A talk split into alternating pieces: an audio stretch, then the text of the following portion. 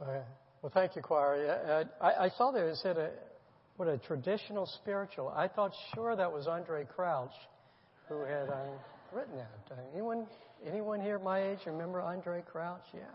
Oh gosh. Well, we're getting near the end. Uh, there are only four sermons left, counting this one for Revelation.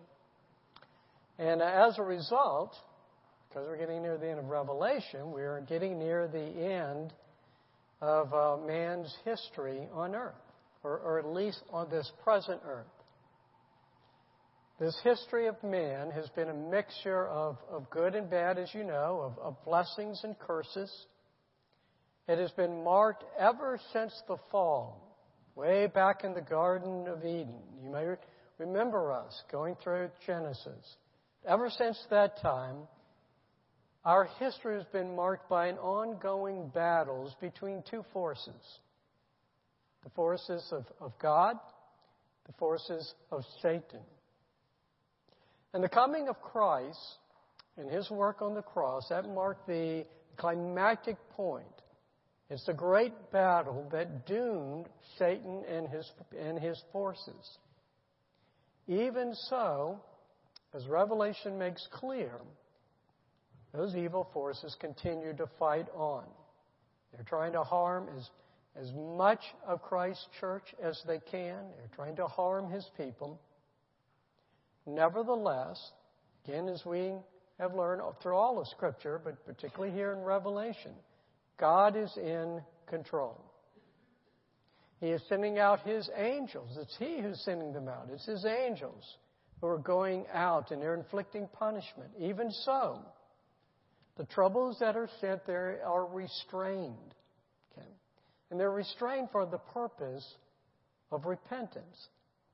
And yet, as we see time and time again, repentance is what people will not do. Now, in our chapter, chapter 16, comes the final outpouring of troubles, the, the seven bowls of woe. Now, if you got that insert and you're looking at the four kind of outlines. I won't get there yet. I'll get there in a moment. But uh, first of all, we're just going to take a look at the passage itself and just pick up an understanding of what's going forth.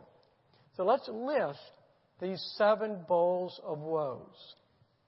The first bowl is that of harmful and painful swords. Second bowl is some kind of bloody substance in the sea that kills all sea life. Third is the same kind of substance that is poured into the rivers and the springs and no doubt ruins the drinking water. Fourth is fierce heat that scorches people. Fifth is darkness. Sixth is limited to the great river of Euphrates. And that river is dried up. And we'll see in a moment why it is dried up. And then, seventh and final is this tremendous earthquake that is accompanied with thunder and lightning. So, every aspect of creation is affected the sea, the land, the air. And all of the woes are plagues upon a particular people. They are the people who bore the mark of the beast and worshiped its image. We're told that an angel declares these plagues to be just judgments. It is what they deserve. They are a just vengeance brought about by God the Holy One. Well, we say vengeance is, is the Lord's. Well, that vengeance is coming. And they are in retribution for the unjust persecution of his people, who are called the saints and the prophets. All of this together indicates that the end indeed is near. Know, whereas before we looked at those, we've seen other woes and troubles, the woes of the, of the seals and, and the trumpets. And yet they were limited in such a way. They have spoken of the trials and the judgments that humankind has experienced throughout human history. But now, The climax is drawing near. Now we're not just talking about what just keeps going on time and time after time. Now the bowls of wrath are being emptied for the final day. Now that sixth bowl, that is what prepares the way for the last battle, which will be coming up in a couple of chapters later. The Euphrates is dried up for the very purpose of allowing the, the rulers of the earth to gather their forces for what? Well, it's against God's people, against His church. These earthly rulers are being moved by spiritual forces, that is, by demonic spirits. They're being moved at the beckoning of that first beast, Satan's military general. Now, however one, again, interprets these activities, the last battle is looming between the forces of Satan, the forces of Christ. It soon will appear. That's the lesson that is here. Now, what then are the particular lessons for us to understand? Well, first of all, we've already said this, and this is where you can now kind of follow along in that insert. The end is coming. The history of this earth, of, of earthly life, is not circular. Okay? Human history isn't just kind of going around and around and around. We're just repeating the same thing over again. It is marching along a timeline that has an ending. It's a definite ending. It is an ending that is planned, that is approaching according to the will of God who has planned it. And as surely as God knows the days of our own lives, He knows the final day of this world. Now, we at best, we can only speculate. We can try to devise our own timelines through the ways that we interpret Revelation and, and other passages. But we have to admit that we see, as the scripture says, through a glass darkly. So far, I mean, there have been those who have tried to give specific dates. They've all been proven wrong. But whether Christ's return is today or it's another 10,000 years, it will occur at the time set by God the Father. Just as Christ's first coming was determined, and it took place, as Scripture says, in the fullness of time, so Christ's return will take place in the fullness of time as God has planned. So the, there is an end. It is coming. Second thing we are to learn is that ending involves judgment. And that's why we, we sang that last uh, hymn. Lo, he, he descends upon clouds. He's coming. He's ascending upon clouds to bring judgment. It will be a full judgment, one that is not restrained and that is unmixed with mercy. These bowls of wrath that are, are being poured out, there's nothing else in there except wrath. Now, it is a, a just judgment. The receivers are receiving what they deserve. God, in this case, does not hold back the angels. He doesn't say this is only as far as you can go. The boundaries are not set against where the woes may go and upon whom they may fall. Now, twice we're told specifically the people did not repent. Indeed, they cursed God. They did not repent as the judgments fell upon them. But then these judgments really are not intended as kind of a corrective discipline.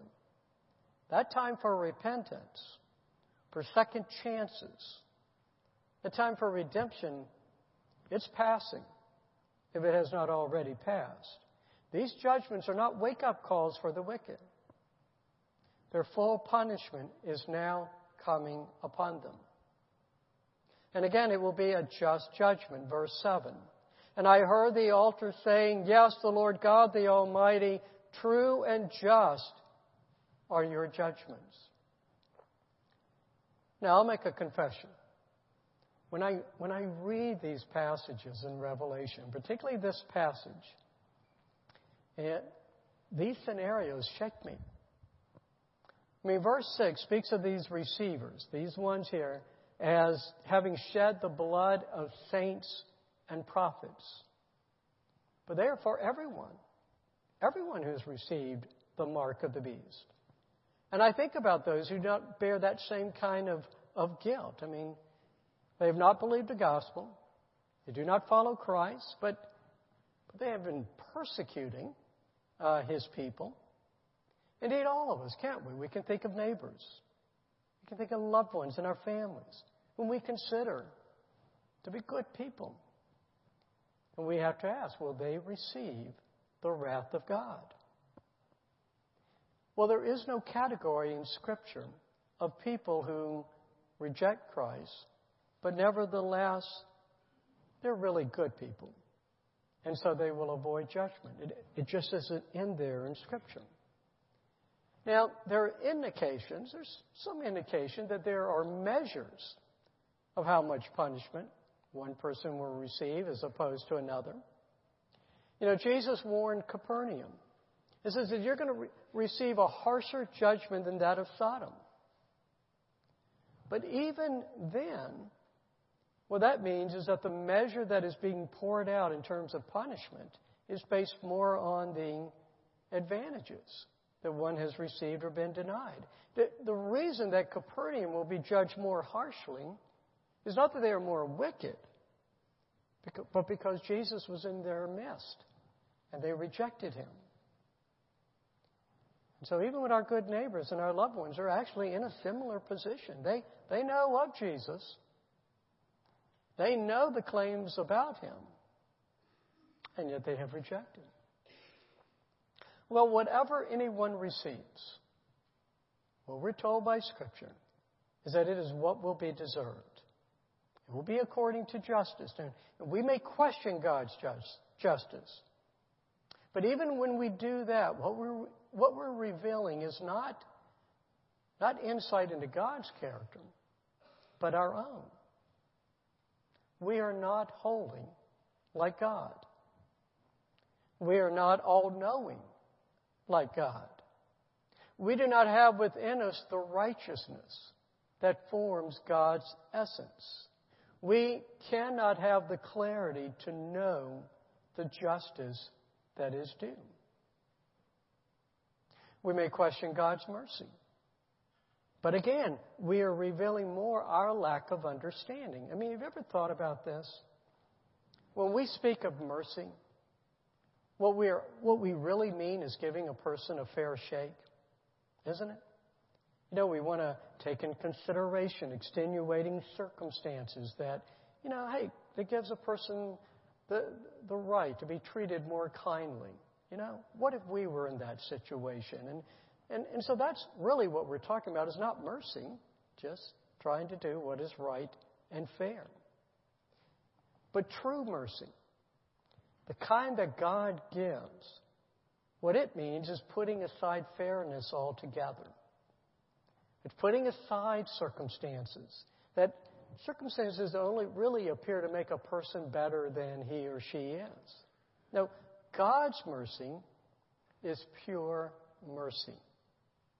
It's giving grace. It is giving what the guilty have no claim to possess.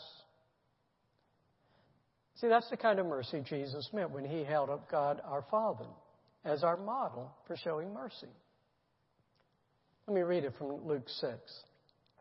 He says, Love your enemies and do good and lend, expecting nothing in return. And your reward will be great. And you will be sons of the Most High, for he is kind to the ungrateful and the evil. Be merciful, even as your Father is merciful. so God is being merciful even at this very moment. He's showing mercy to the, to the ungrateful, to the evil. But what Revelation is teaching us is that the time will come when the bowls that are filled with His just wrath will be poured out, and the mercy will be over. we need to be clear about what is at stake with the gospel. You know, oftentimes the gospel is presented this way as kind of a, as a means to, to make lives better. You're having troubles in life? Come to Jesus. He'll make things, he'll make things better for you. Or the gospel is presented in a way to, kind of just a way to get connected with God. Do you, do you feel distant from God? Do you feel like something is, is just missing in your life? Come to Jesus. Jesus will fill that gap for you. Or it's sometimes presented along kind of with religion in general. The gospel is kind of seen as a way to, to build good character. It's a good way of providing a, a moral way of life and kind of gives motivation for following that life. That's, that's why in the past, and there have been many of those who have not believed God, not believed in Him, but they think it's good for the masses to have that kind of belief because it helps them to, to live moral lives. And so we're to follow the moral teachings of Jesus. We're to emulate his life so that we will be better persons. Now, there's truth in all of these statements. Okay?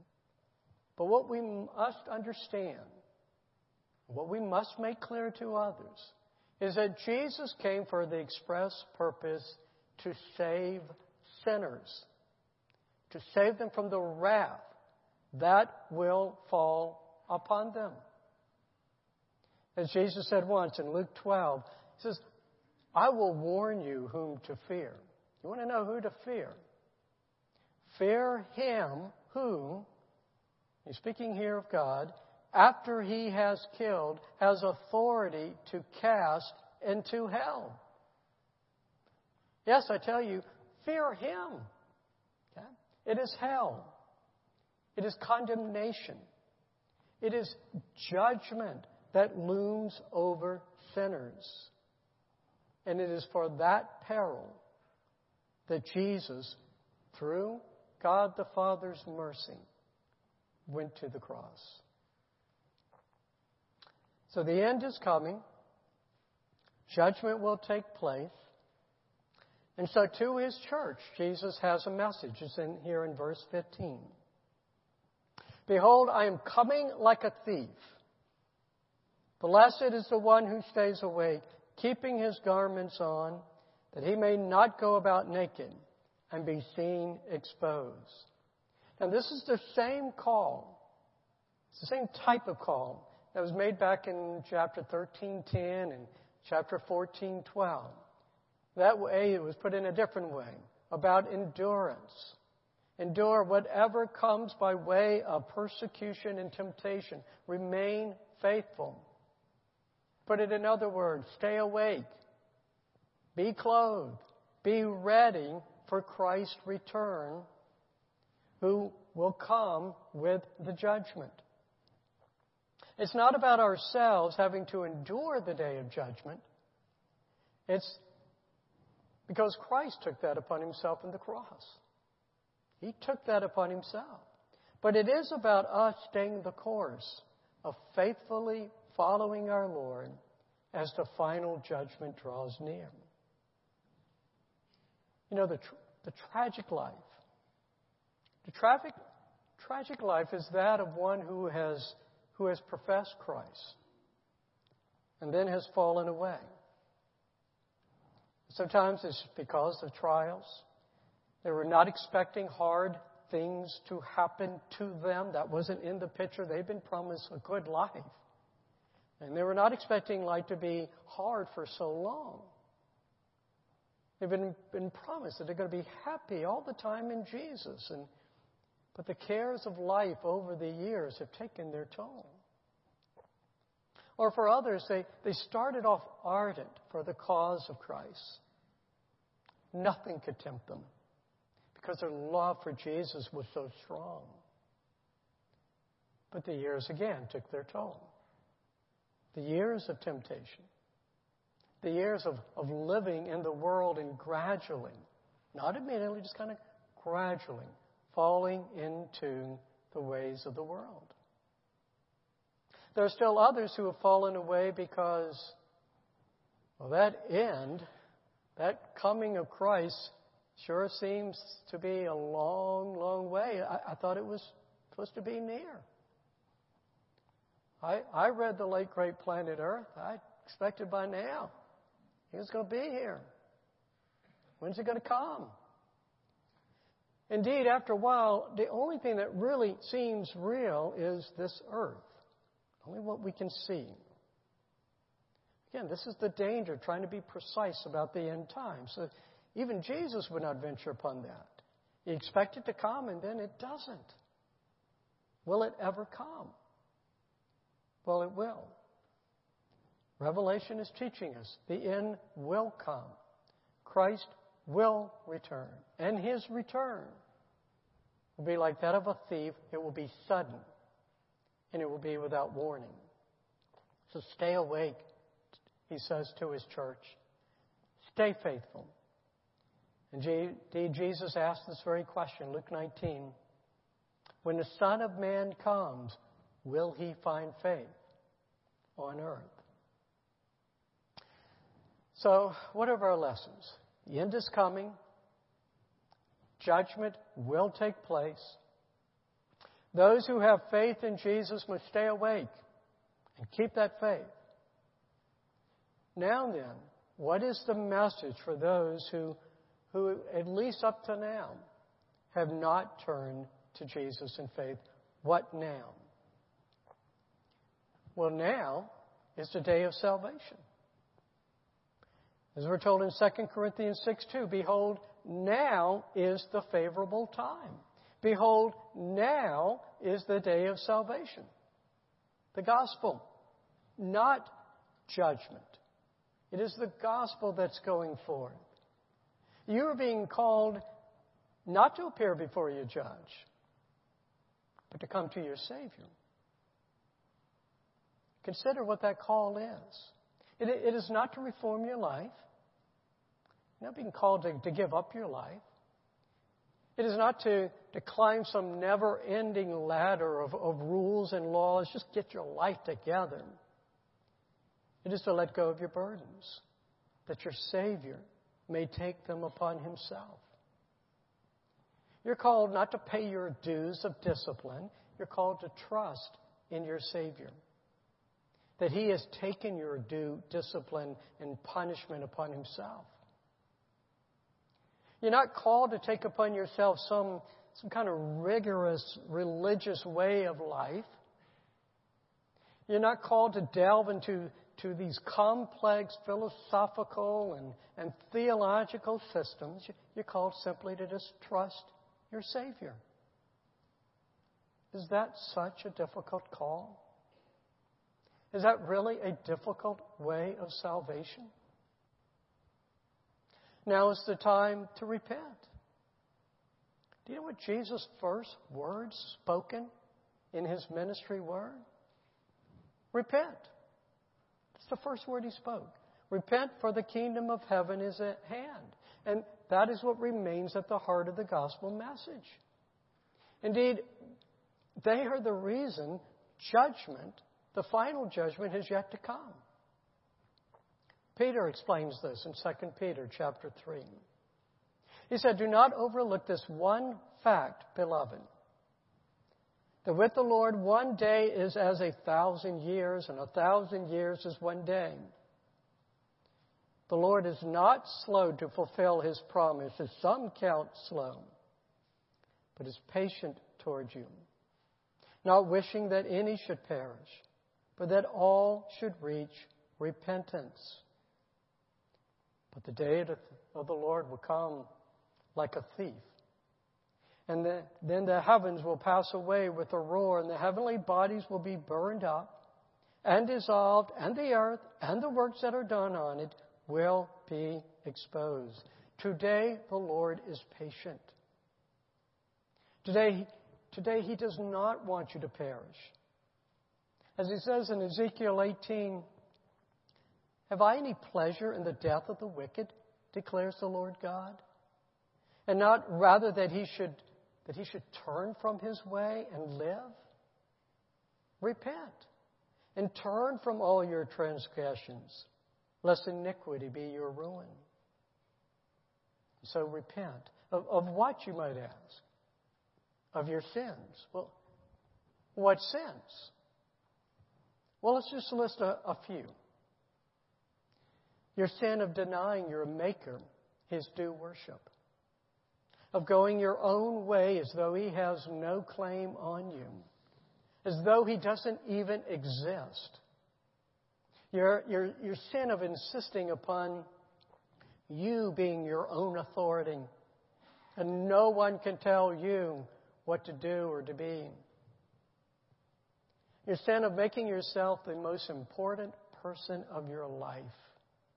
As though you were placed on this earth for no other reason than to have and to be whatever it is you want most for yourself. There's the sin of refusing to acknowledge your sins, of pettiness, of envy, of vanity, of lying to protect yourself and to get what you want, of of putting others down just so you can excuse your faults, make yourself seem better to yourself. That's the beginning of a list. You might protest that you're not that way. You know, yeah, you know, look, look, we're all human. We all have our faults, but, well, that is how most people think, isn't it? We always have our excuses. We always have our arguments for why we are not as bad as we might seem, for why we deserve to be acceptance. I, you know, I, I just, I just know when I'm going to appear before heaven, I, you know, God, God's going to let me off.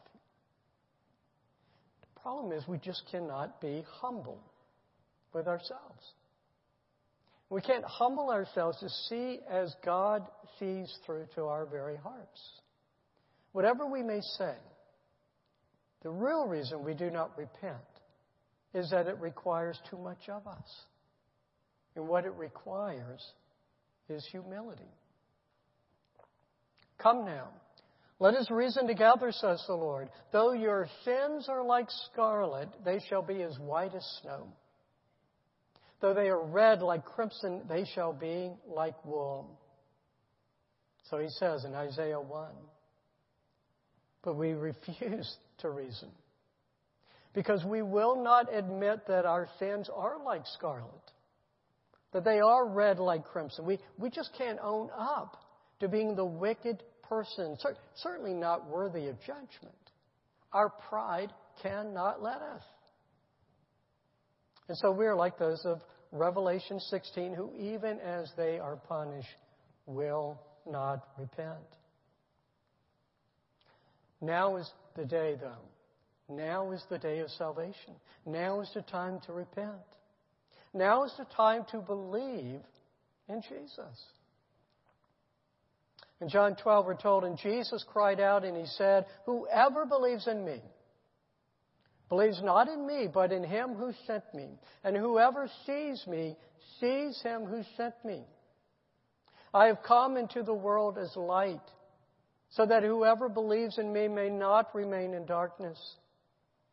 If anyone hears my words and does not keep them, I do not judge them. For I did not come to judge the world, but to save the world. And the one who rejects me and does not receive my words has a judge. The word that I've spoken will judge him on the last day. For I have not spoken on my own authority, but the Father who sent me has himself given me a commandment what to say and what to speak. Now, as I'm reading through that, what, what word, what, what passage stands out to you? Is it, is it Jesus' remark, I do not judge him? For I did not come to judge the world, but to save the world. I mean, you go, well, look, uh, Jesus doesn't judge. So why should anyone else judge me? Why should the church judge me? Jesus, he's all about saving, not judging. Well, there's some truth to that. I mean, as, as Jesus himself said, look, if anyone hears my words and does not keep them, what does he say? I do not judge them. I mean, there you go. Jesus does not only not, not judge people, he doesn't judge them when they specifically reject him. And so again, why should anyone be in the business of judging others? Well, we're not to be in the business of judging. We still must be in the business of warning. And that is what Jesus does.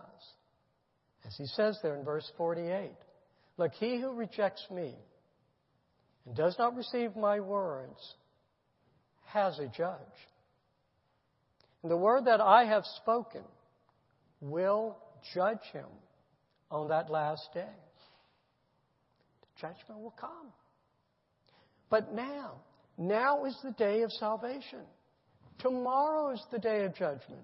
Now is the time to repent and to turn to Jesus and to believe in Him. Believe what about Him? That He alone can save you. You cannot repent well enough. You cannot re- reform yourself well enough. That is why there is the cross. For Jesus to do what none of us can do to make things right with God. And we might protest, we might argue, we might claim that we need more proof, but the gospel is clear. Without the saving work of Jesus Christ, we cannot be saved from the judgment to come. Acts 4:12 tells us there is salvation in no one else, for there is no other name under heaven given among men by which we must be saved. And understand further it is according to how we respond to Jesus that reveals our true understanding before God. You know the great passage, John 3:16, for God so loved the world that he gave his only son that whoever believes in him should not perish but have eternal life. And then it goes on to say, for God did not send his, world, his son into the world to condemn the world, but in order that the world might be saved through him.